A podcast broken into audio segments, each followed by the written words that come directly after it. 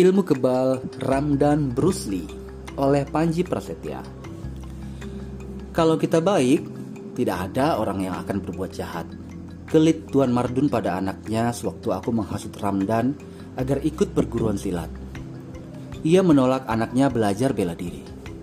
Bukan tak ingin anaknya jago silat berkemampuan, tapi mengingat membayar macam-macam iuran di perguruan silat, ia keberatan. Uang pangkal, uang seragam, uang bulanan. Tuan Mardun memang pelit bukan buatan.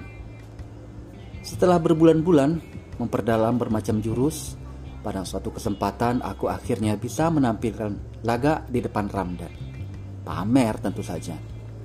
Jurus lompatan harimau, cakar monyet, sampai tendangan legendaris pendekar bodoh.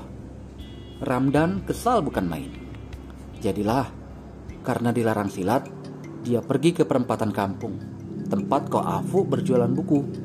Dibelinya buku berjudul Ilmu Kebal Tameng Baja, karangan Wiyoto Krido dan buku silat instan murahan lainnya. Sesumbar dalam dua hari dia juga bisa pamer. Aku mencegahnya untuk jangan berbuat kebodohan. Ia abai. Ditantangnya aku ke lapangan. Karena kesal pada pamerku belakangan. Untuk membuktikan sesumbarnya, ia siapkan sebongkah batu sebesar bantal dan juga senapan angin.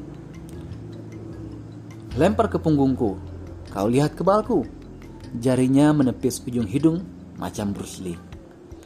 Lemparan pertama ia tak bergeming. Hebat juga. Lalu dia mengokang senapan angin, meminta aku menembak punggungnya. Aku ragu bukan main, tapi dia memaksa. Dor! Meletus itu senapan. Ramdan menjerit serupa orang kesurupan setan. Darah mengucur dari balik baju kutangnya. Aku lari terbirit-birit. Modal buku instan dan nyali tidak cukup untuk jadi kebal. Dasar bebal.